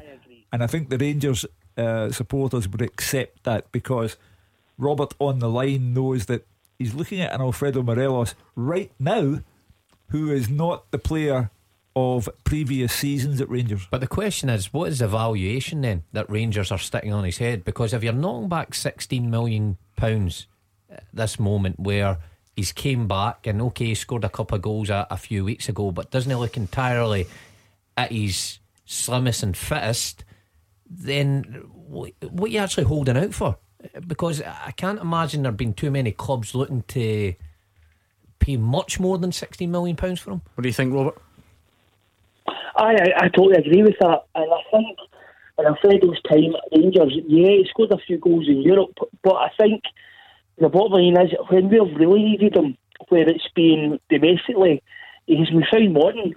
Uh, personally, in my opinion, in Gerrard's first season, the antics at Celtic Park towards the end of the season, uh, I believe cost us the league when they were going for their, their eight in a row. Uh, and I would have got rid of him then. I wouldn't even give him the opportunity for last season. Uh, at Christmas time, whatever's happened in Dubai, I know there's speculation on that, But when he came back, he has not kicked a ball for Rangers. Robert, um, Robert, I totally, I to- sorry to interrupt. I totally disagree with that. Uh, he was fine wanting. You were talking about a Rangers team between them could hardly score a goal. This guy was pitching in thirty goals. Oh, so, he's talking about from Christmas onwards. Yeah, then, but, but he he's score. talking before that as well. And, and no, he said turn of the year, Dubai. Right, this is a this is a guy. All of a sudden, oh, let's let's just move him on. And, and they're talking about the fact of uh, body language and whether he's happy there or not. I don't know. The one thing I know for a fact is, if I was a manager and I had someone that could score goals and he and he wanted to stay, right? I don't know the question if he does or doesn't. Then I would sit, especially this season. I think he can score as many goals as what's in the Rangers team now anyway. So I don't think he's really been mm. found wanting. I know that he's since the turn of year he's not had the greatest of times, but he's still a goal scorer, Gordon. And they're very hard to come by, i.e., why somebody's prepared to pay 16 million for you. But are they still prepared to pay that? That's the, the, the problem that Rangers have. I just think that if the choice is sell Kent or sell Morelos, then the the answer is okay, we'll sell Morelos right now because they can't sell Kent. The Rangers fans would uh, be outraged. It's a very different look, Market, what Alfredo Morelos would leave behind if he was to go. Because there was a time when it was him and Jermaine Defoe, and he was the main man by a mile. And you're thinking, well, you know, if he goes, that would be a disaster. But where we can at least meet in the middle, I think. Gordon's saying he's still got loads to offer. Robert's, um, you know, saying that he's he's been struggling. He is not as influential as he was, obviously, because he, he set the bar so high. And Jermaine Defoe's still there, but he's been joined by Kemar Roofe and Cedric yeah. Itten, so it is a different picture now. Yeah, that's not I, to say I, you would be happy to let him go, but no, well, you're never happy to let somebody who scores 30 goals in, in consistent seasons for you go. But for me, my opinion, I think it is now time for him to move on. I think Steven Gerrard is prepared for that. When you've got Itten Roofe and Jermaine Defoe to come back from fitness, I think you're covered uh, in the upfront uh, and, uh, department. And I think those three, well, two of them especially Roofe and Defoe, are goal scorers that could replace Morelos' 30 goals. Robert and Clare, thank you very much. Hopefully, we'll speak to you soon, Robert. It's 0141 951 1025. We're going to start hearing from today's managers, and Robbie has some thoughts on tonight's Celtic team. We'll bring you them next. The games are over. The talking begins. 0141 951 1025. Clyde One Super Scoreboards Open Line. Rangers 2, Kilmarnock nil, Motherwell nil, Hamilton 1, and St Mirren 1, Ross County 1. Those were the scores from the 3 o'clock games now. We do have a big one at Tannadice in six minutes' time as Dundee United welcome Celtic. Uh, a few changes to that Celtic lineup. Let's quickly get a recap of the team in case you've not heard it with Andrew, because that's what Robbie and Falkirk wants to discuss. Andrew. Yeah, we're just waiting for the teams to come out here at Tannadice a few minutes until kick off. The big team news for Dundee United. Once again, Lawrence Shankland misses out for them. He was so pivotal in getting them to the Premiership, but he's made just one appearance this season, and that was on the opening day. They've made three changes as well from that win against Ross County last time out. Freeman, Sporle, and Appere drop out. In come Neilson, Robson, and Clark. A 4 5 1 for them today. Benjamin Siegrist starts in goal. A back four of Lewis Neilson, Mark Reynolds, Mark Connolly, and Jamie Robson. The midfield five Joe Chalmers, Peter Pawlett, Callum Butcher, Ian Harkes, and Luke Bolton. The substitutes for them. Oh, sorry, Nicky Clark is the lone striker as well. The substitutes Dennis, Sporle, Powers, McMullan, Smith, King, Glass, Freeman, and Appere. As for Celtic, two changes from that 6 0 win over Reykjavik. Out go Elhamed and Forrest. They both dropped to the bench. In come Frimpong and Ntcham, and that means that Kristoffer Ajer continues on the Celtic bench as well. A 4 2 3 1 for them. Vasilis Barkas in goal, a back four of Jeremy Frimpong, Nir Bitton, Christopher Jullien, and Greg Taylor. The two holding midfielders, Callum McGregor and Scott Brown, with Ryan Christie, Olivier Ntcham, and Mohamed Elyounoussi in behind Odsonne Edouard. The substitutes Bain, Ajeti, Klimala, Soro, El Elhamed, Forrest, Harper, and McInroy. The referee, a few minutes away from kick-off is Andrew Dallas here at Tannadice. Okay, Robbie and Falkirk, as a Celtic fan, what do you make of that team tonight? I think it's a very good team. Uh, Neil Lennon's got a lot of good players there. For example, there's Elhamed, who people were raving about mm-hmm. uh, during midweek, and he's sitting on the bench. I'm very, very glad that Nir Bitton um, has retained his place for the last game. Just before the lockdown, I thought in the 3 5 2 when he was playing alongside um, Ajer and uh, Jullien. I thought he was the best centre back in the handful of games before the lockdown. I just like the way he's calm and composed. He, he doesn't go airtight on defenders usually. He stands off a wee bit. He goes in cute. It doesn't give away too many daft fouls like what Ajer can do now and again. Like you know what I mean. Um, I really, I'm really happy that James Forrest has been dropped to the bench now. I understand there's a couple of guys on the show, especially Gordon Dalziel, who, whenever James Forrest names comes up, he's defending him with a hilt. To put to put things into perspective, I'm not a James Forrest hater. I understand he's certain, he's got a long term deal. He's been a consistent player, but I just think in that position, he's one of the guys who gets his game every week, week in, week out, too often. Now, as I say, I'm not a hater. I don't think he should go or anything, you know, daft like that. But it needs more competition in that place. It looks like as if he's been dropped to the bench and Ryan Christie's been brought over to the right. That's definitely what it looks like.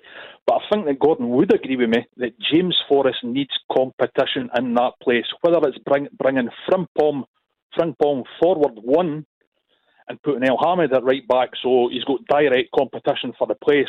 But apart from bringing Frimpong in up one to challenge James Forrest, or maybe even young Dembele. I mean, he's only 17 uh, uh, uh, and plays in that position. So that's a, I'm really over the moon that James Forrest has been put put to the bench, and uh, that, that, that's that's my point. But as I say, when I say that, I'm not saying he's yeah. a bad player. I just like I think he's guaranteed his place too often, and he needs a wee bit more competition. And I'm just glad he's been put on the bench for this game. Yeah, a lot of stuff you say there, I do agree with Robbie. I, I don't care who you are as a player. I think it's always good to have competition. Um, do I deny the fact that uh, uh, you know James Forrest I think's a very very good player? Of course he is. I think he's a terrific player. I really do. I think he's given so much to Celtic and he's still so much to give. But you're right. I think sometimes um, whether you're going through a little bad spell, it's just nice for a manager to say, look, just take a couple of weeks, sit on the bench. Uh, you're a big part of what we're doing. He always has been. I think Neil Lennon, um, you know, really rates and likes uh, Forrest. He's brought him through as a young kid into the Celtic first team. Um, but you're right, Robbie. Competition is good for players, and um, James Forrest will be sitting there thinking, right, next time I go out there, I'm going to make sure that I keep this yeah. jersey. He's got options. Frimpong probably can go one up. Wouldn't be surprising if he did bring in another sort of right sided player as well. Yeah, Mark, because looking back on the last couple of years, and James Forrest's been excellent, did the upturn in his, not even sure he could call it an upturn, but he really kicked on to a next level at one point, and Patrick Roberts was there, and Patrick Roberts couldn't get in, and James Forrest was so good. And uh, I'm not saying he's been bad this season, but I wonder if Robbie's onto something where there's no real, there is no real threat no. to James Forrest's position. No, you look at that Celtic squad, no real direct competition at the minute. Uh, you're totally right what you say, Gordon. When when Roberts came in, James Forrest game did go to a, a different level, scored some important goals. Um, big fan of James Forrest, but and with Robbie, in terms, of, I don't think he's had the best start to the season. I think he's been quiet. I think there's been other performers that have stood head and shoulders above him. And Neil's obviously seen that and thought, look, we, you need to be in top of your game to get in this Celtic side. There's that much quality on the bench, and especially the attacking side, that, that if you're not on top yeah. of your game, you sit on the bench no matter who you are. And Forrest has found himself in that position this afternoon. I think Neil Lennon has a juggling act to perform because he's got uh, today's match, which will be a close one for Celtic. He's got Ferencvaros. Uh, you know, it's a genuine calamity if Celtic go out to Ferencvaros because it's cost you somewhere in the region of 25 to 30 million pounds. So Neil Lennon's got a juggling act to do. Forrest could come back against Ferencvaros. I always smile though when supporters say, I'm over the moon he's not playing if a if a member of the media had said that about someone who's been in all of the teams in this nine in a row run, every season of the nine, he's been there. Mm. James Forrest, he's won an unbelievable amount of trophies for Celtic. If a member of the media had said, "I'm over the moon," he's not playing. I shudder to think. Did you say you were over the moon, Robbie? Absolutely, because he's, guaranteed, he's, he's, he's, guaranteed his place too often. Even when when they games, he has two or three quiet games. Uh, I just think he's one of the players that um, when I mean over the moon, I, I don't mean that he's absolutely uh, yeah. the worst player in the world. I'm just putting things into perspective. It's just long overdue. I'll, I'll, I'll, I'll maybe rephrase that. as long overdue that James Forrest was dropped. To just uh, just kicking off, actually, Robbie. How confident are you of getting the result tonight? Um, well, Ntcham is sitting a wee bit further forward. He'll be sitting behind Edouard and the, the three just behind uh, well, obviously behind Edouard. Mm-hmm. But I actually prefer him in the 3 5 2 when it's uh, Scott Brown sitting and McGregor and him are pushing forward a wee bit. I prefer him. See, a lot of people are a wee bit kind of, they like him as an advanced midfielder.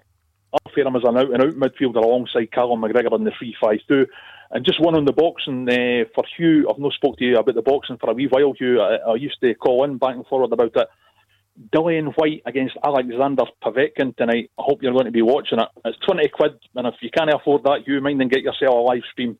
that means that he, he's looking as if to say, mm, if one of the in laws buys it for me, I'll go and watch it. That's usually how he operates with the boxing. Yeah, my son in law normally buys it, yeah. Uh, I don't think I'll have a telly when I go back. The the, the, the mini the mini Michelangelo's in there doing watching your phone. Right? I hope you enjoy it anyway, Robbie in Falkirk. We've got an opening corner at Tannadice. It comes for the home side. Jullien um, putting the ball out, and as it comes in, it's a, a, a win for Dundee United at the back, but the header goes over the bar. And I'm glad he's headed it because I, have just I had googled this guy. Mm. Um, and also, a couple of the members of the Super Scoreboard team had got in touch at the same time. It's almost like um, it was worth discussing, Hugh. Lewis Neilson, who just headed that ball over the bar, uh-huh. born May 2003. me. The same month that Scott Brown made his debut. Incredible. And that's the that's the level of trust that Micky Mellon and Dundee United are placing in some of these young players up there. Well, you know, I think Micky Mellon's come in, hit the ground running.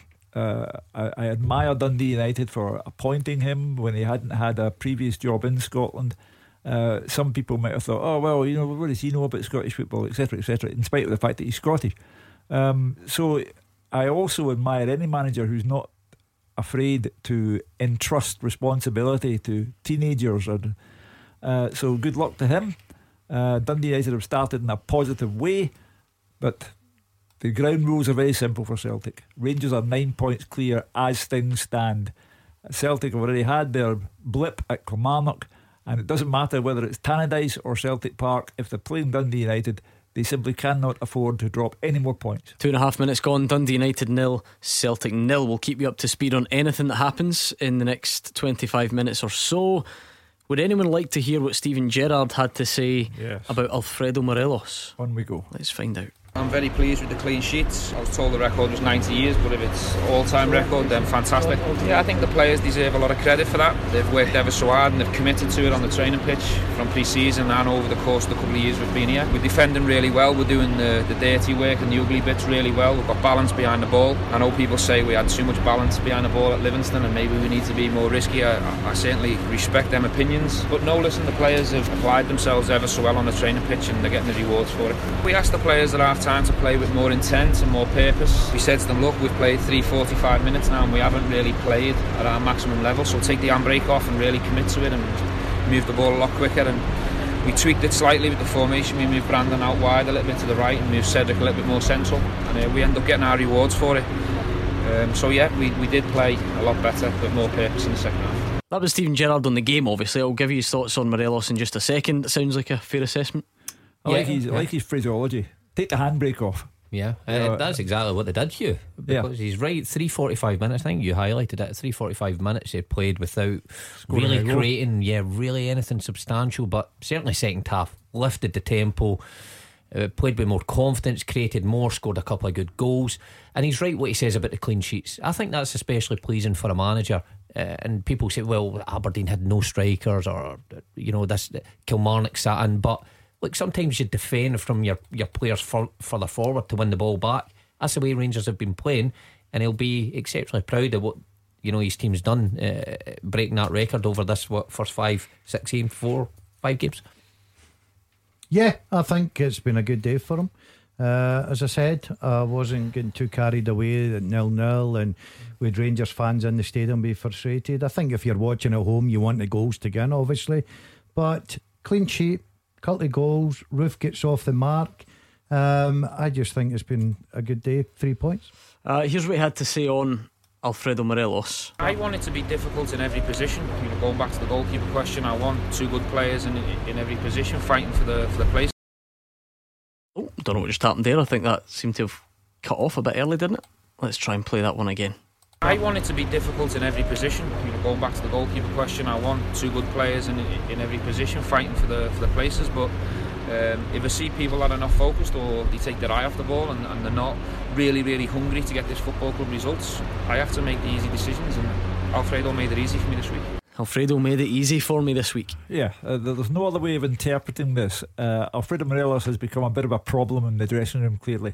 I want people who are focused, um, and therefore, he is saying Alfredo Morelos at the moment is not focused and made it easy for the manager to drop him altogether, uh, not even on the bench.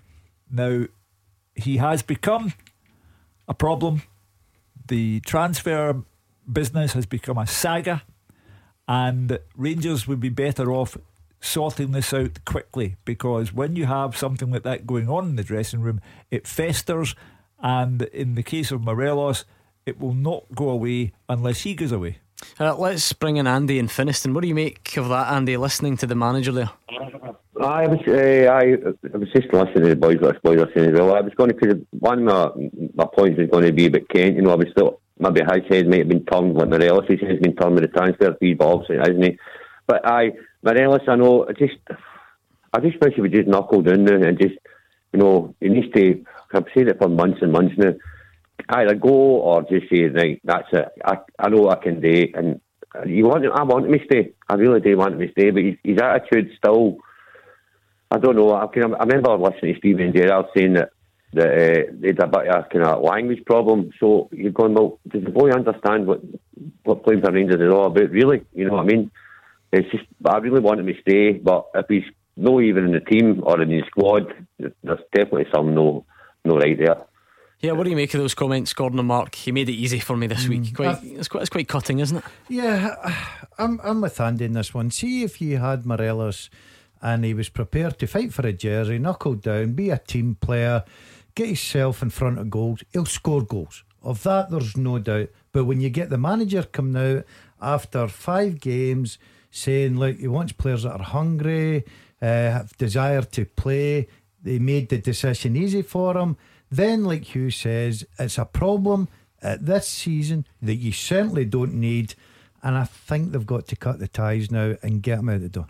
Yeah, look, I have to agree. I, I think us in this show and other media have taken plenty of stick from what we've said about Morelos being a problem with his discipline and does he really enjoy playing for Rangers because the way he goes about. Uh, but I think when you hear the manager now coming out and being so transparent and saying, you know, he has to make the decision. Once people are hungry for the team, it tells a story that is a problem. And I don't know how you find a way back from that, especially it's maybe easier to find a way back when the team's relying on you heavily. But when you've got Defoe to come back and you've got Itten and you've got Roofe, then maybe the team's not relying on you that much and it is time to, to let Morelos go. Mm. But again, it's back to who's going to bid for a player who teams know that he's not hungry to play for Rangers. Does that drive that 16 reported 16 million pound down? Did people then take, take a gamble and offer less than that? I mean, players have dug their heels in and tried to sort of force moves before. You know, M- Moussa Dembele and yeah. Brendan Rodgers. You know, that didn't stop Celtic getting getting good money from. And before anyone gets all excited, I'm not saying they'll get the same money. I'm talking about in relative terms. Um, Andy, was Ryan Kent a good example then of how you can ignore it and get on with your business like he did today? I was, I was actually trying to phone last night just to say kind of. I said, I hope this transfer fee doesn't, you know, get into his head like it's done with Morelos. Obviously, no, I didn't see the game, just listening on the radio. But to me, the way they were talking and all the fans were talking, he was definitely the man of the match, and uh, he he showed that. I think he wants to stay at Rangers. You know, I mean, which I'm really delighted about. Uh, so I'm quite happy with that. Aye, but uh, apart from that, you know, I mean, it's just the Rangers first half. I wasn't too worried at half time, but I just wish we could maybe play like we did, you know, in the second half, maybe for 75 minutes, you know, just get up, I know teams are going to make it hard for us, but I would still like to see us getting a wee bit better, you know, for more of the game rather than just maybe a one half because we're going to come on against a lot better teams than we've, we've played so far. Yeah, you can't. The, the, the problem is with supporters is you've got to realise you can't dominate the game for 90 minutes. You can't. I don't think it's just supporters, no, though. Steven Gerrard would probably like that as yeah, well, but, you know? but you're not. It's, in a perfect world, that sounds brilliant, but it's not going to happen because you've got to give credit to the opposition as well. They've, the Commanders come with a game plan, worked very well in the first half, but the, the, the good thing about it is Rangers found a way in the second half to to expose that um, game plan and get the three points, get a clean sheet. So, as much as everybody, if you're a Rangers fan or whatever it is, you want your team to score lots of goals, there are other ways of winning games. Mm. And I thought Rangers found that way today. I thought they were comfortable, two good goals. It's a good day's work. Uh, Ryan Christie is lining up a free kick for Celtic. Very similar uh, position, really, to the one he scored against Kilmarnock. And I wonder if it's going to be a similar type of strike where he just tries to dip it in front of the goalkeeper. He just hits it straight into the wall this time, doesn't get as far as the goalie, and uh, allows Dundee United to come on the break. And they've got a couple of men coming forward. Celtic do have numbers back. Uh, it's a good tackle by Christopher Jullien. And with 11 minutes gone, it's Dundee United nil, Celtic nil. We're going to hear from more of today's managers, more updates from Tannadice, and more of your calls next. After they play. You have your say. 0141 951 1025. Clyde One Super Scoreboards Open Line. Still Dundee United nil, Celtic nil, 14 on the clock. Odsonne Edouard has just hit the post with a volley, though. It fell, sat up nicely for him. Uh, Mark Connolly probably did enough to put him off, and the ball flew off the outside of the post. Let's hear a bit more from Steven Gerrard on Alfredo Morelos? For me, it was pretty simple, uh, and it's simple every week. You pick the players that look hungry, the players that work hard every single day, the players that look ready and focused for the, the challenge that's coming up. That's what I did today. You know, at a club like Rangers, when you've got good players, speculation's normal. It's not ideal, but we have to accept it and, and get on with it. But the most important thing and the vital thing is that the players stay hungry and stay focused and keep their eye on the ball. Otherwise, I have to play players that you know, are with us, uh, that want to do the job and that are hungry to wear the shirt. So that's what I'll do from game to game. Simple as that. So can we assume that he's not with us, doesn't want to wear the jersey, and is not hungry to do the job? It's the only interpretation that you can bring to what uh, Steven Gerrard has said. Therefore, for me, Morelos has become an in-house problem. He has a very fragile temperament, as everyone knows. Uh, if he starts to become a bad influence in the dressing room, you are obliged to take a good offer and get him out because the bad influence only grows. Okay, let's see what Brian thinks of it. Who's on the line? Hi, Brian. Hi, thanks for letting me on. Uh, pleasure. I hope we're all hope we're all keeping safe. All good. Uh, Hugh, I couldn't agree. Uh, I, sorry, I couldn't disagree with you more there. Uh, I, I, don't think it'll be allowed to come to that. Uh, is is a a player at the club I thought Steven Gerrard played an absolute blinder today. He really did. He basically told Alfredo, and by the way, see the modern player. The modern player still thinks that they have that uh, that they can force can force a move, right? Maybe at points that they can't. You know, they can do that. But uh, I, I, think Steven played a, an absolute blinder today. Well, yeah, I think he's. I think he's. I actually told. I, I, don't know if it was Andy that answered the phone. Uh, uh, I, basically said that when Alfredo first came to the club, uh, he made no secret that uh, he felt that he wanted to play at a higher level than the Scottish game. Uh, I don't think he'll play for a bigger club than Rangers. Uh, well, anyway, well, the, the blinder that Steven Gerrard has played today is by telling the truth. Yeah, I don't think he wanted to no. drop Alfredo Morelos. No, he, he didn't attempt to say, oh, he's got a, a slight strain, that's why we left him out. He told the truth that Alfredo Morelos did not show the correct attitude of mind to be chosen or even to be placed on the bench. Therefore, Alfredo Morelos is starting to become a problem. When you have, and Mark Wilson and Gordon Dalziel will know better than me, but when you have a problem like that inside the dressing room, you had better fix it quickly because it only gets worse, and therefore He's telling you that Alfredo Morelos at the moment he wouldn't pick him for Rangers. That's not a good thing. That's something that Rangers have to sort out. And can I can I come back in, Gordon? Of course you can. Right. Okay. That, that, this is one game today, Stu. It doesn't mean that uh, Alfredo won't be available for Hamilton. Uh, as I said, his head's been turned. He wants to play in a bigger league. As I said, he, he won't necessarily play for a bigger club, Rangers. That's my opinion. I, I don't think you're part, listening. He's part of the I squad. don't, I don't think you're Can listening I finish, properly. You? Can I finish, please? If you must. Yeah, he's, he's got. Uh, he's, he's part of the squad. Uh, the two players we brought in, uh, there's no doubt that, that gives us more options. Uh, I thought the two of them played reasonably well today. They're still trying to find their feet. Uh, the, the more games that they get, they will be certainly valuable players for the club. No, no doubt about it. I, I don't believe that Alfredo will be a problem. I, I think if somebody comes in with the right offer in this window, that then he will go. If they don't, then he'll just need to knuckle down. I, I, Steven Gerrard is no fool, uh, and I think he's dealt today very, very well. I'll have to repeat it for you. What he's dealt with well is telling the truth. And uh, when he said Alfredo made it easy for me, he means I couldn't possibly put him into the team or even on the bench the way he's been behaving. Therefore, You've got a problem on your hands. Thank you to Brian in Larkhall. Jim is a Motherwell fan from Coatbridge. We're going to hear from him in just a second, but it makes sense to tell you what Stephen Robinson made of the game first. Ultimately, all the stats in the world don't don't mean anything with well, nearly 70% possession. That's that's Rangers Celtic material. The amount of balls that went into the box. I'm not sure how many times David's got to put the ball in across six yard boxes. And ultimately, the difference between the two teams are somebody had desire to go and score a goal. We didn't show the desire to defend it in our box, and we didn't show the desire to finish the game off, which you know, we should have done. You all seen that. But you know, we can't keep saying we've got bad luck or it's not rolling for us. You make your own luck by you know, being brave.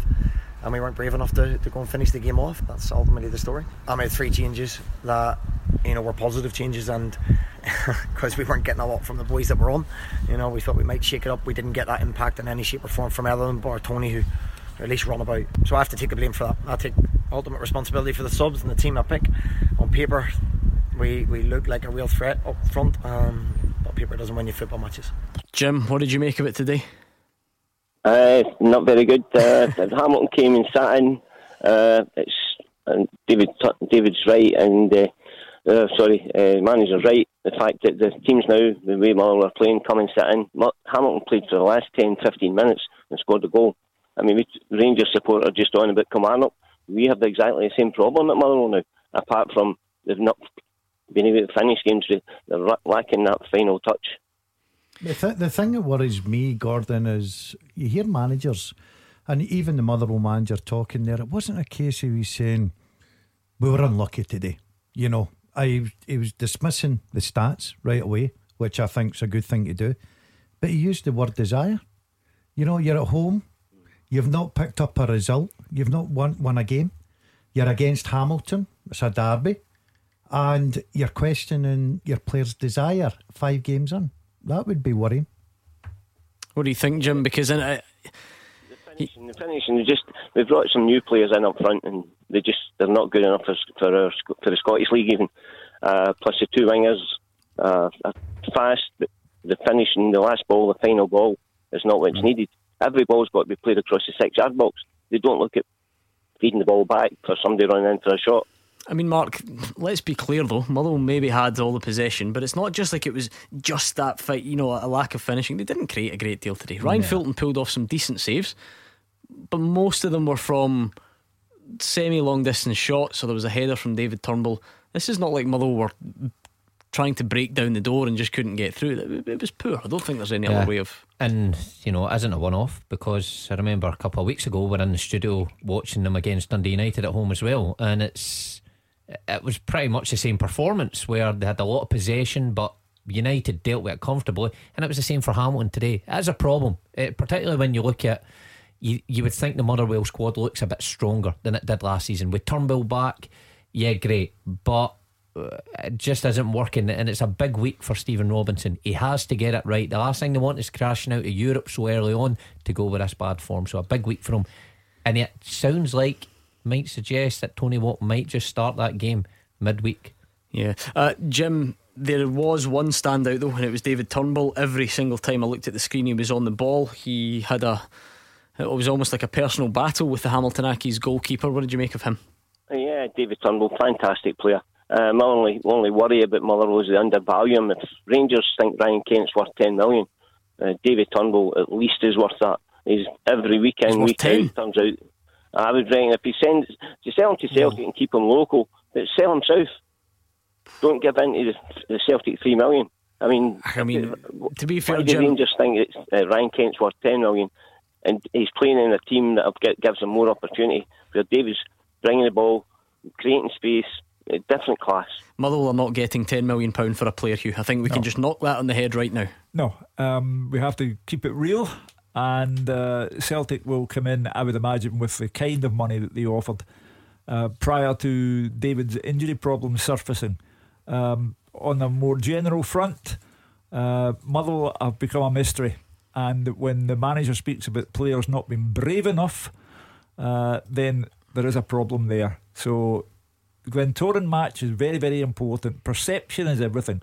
If Motherwell went out to Glentoran, it would only add to the problems which currently envelop the club. 24 minutes gone at Tannadice. Hugh, it's goalless. Celtic are on top as you would expect, but not really doing a great deal in front of goal. No, on top without getting it all their own way. I think this one is going to be a very arduous one for Celtic. Uh, you know, 24 minutes in, but I think they're in for a long evening at Tannadice. Well, we'll look back on it on Monday evening. We'll look back on this game. We'll look back on Rangers' victory. We'll look at the current situation with Alfredo Morelos and more. So make sure you join us at six o'clock on Monday. In the meantime, what a way to get your weekend properly going. Mr. George Bowie is up next with the GBX. Hugh Keevins will have it on in the car on the way home, and you should join him. We'll see you on Monday.